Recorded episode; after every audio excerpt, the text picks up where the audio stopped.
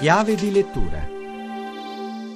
Buonasera ad Alessandra Rauti. A chiave di lettura torna Simona Sparaco con Sono cose da grandi, edito da Inaudi, pagine delicate e forti in cui la giovane scrittrice, già finalista al premio Strega, affronta un argomento importante come spiegare il male a un bambino. Noi adulti ci troviamo a seguirla in questa impresa fatta di forza, dubbi e fragilità.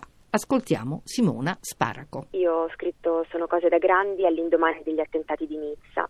Mio figlio purtroppo era davanti alla televisione e ha ascoltato un po' troppo di quella vicenda, anche se abbiamo subito cambiato canale, la notte sono arrivati gli incubi del mostro bianco, il camion che investiva la folla sulla promenade d'Anglais e da quel momento ho sentito l'impulso di scrivergli una lettera, una lettera diario in cui affronto i grandi temi, le grandi paure dei nostri tempi, ma anche e soprattutto cerco di infondere coraggio a mio figlio e anche a me per prima su come affrontare la vita, anche la vita dei bambini, che va salvaguardata e bisogna salvaguardare il loro pensiero magico. Come dicevi, una lettera diario dove reinventi il mondo per il tuo figlio con le storie e giochi che fate ogni giorno, ma è anche uno sguardo sulla vita di una mamma di oggi che cresce insieme al suo bambino.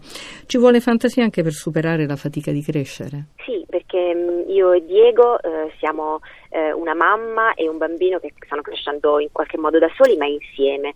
E quindi in questa lettera io cerco di raccontare anche a Diego che ci sono tanti tipi di famiglie e che si può trovare la forza anche nella fatica quotidiana e cerco in qualche modo di fargli superare le paure raccontandogli quello che lui eh, assorbe dal mondo esterno in maniera un po' diversa, trovando la chiave giusta, dosando le parole, perché ai bambini bisogna sempre dire la verità, però se lo si fa attraverso il gioco, la fiaba, quella verità eh, arriva senza fare male. Simona Sparaco è un libro sulla paura o sul coraggio che occorre per affrontarla? Sicuramente più sul coraggio, anche se la chiave di lettura sono le paure dei nostri tempi. Quello che ho cercato di scrivere per Diego è un inno anche all'amore per la vita, cercando in qualche modo eh, di fargli il più, il più coraggio possibile per affrontare quello che un giorno sarà un mondo da grandi che potrebbe fargli paura, ma mi culla l'idea di mio figlio che a 90 anni rileggerà queste pagine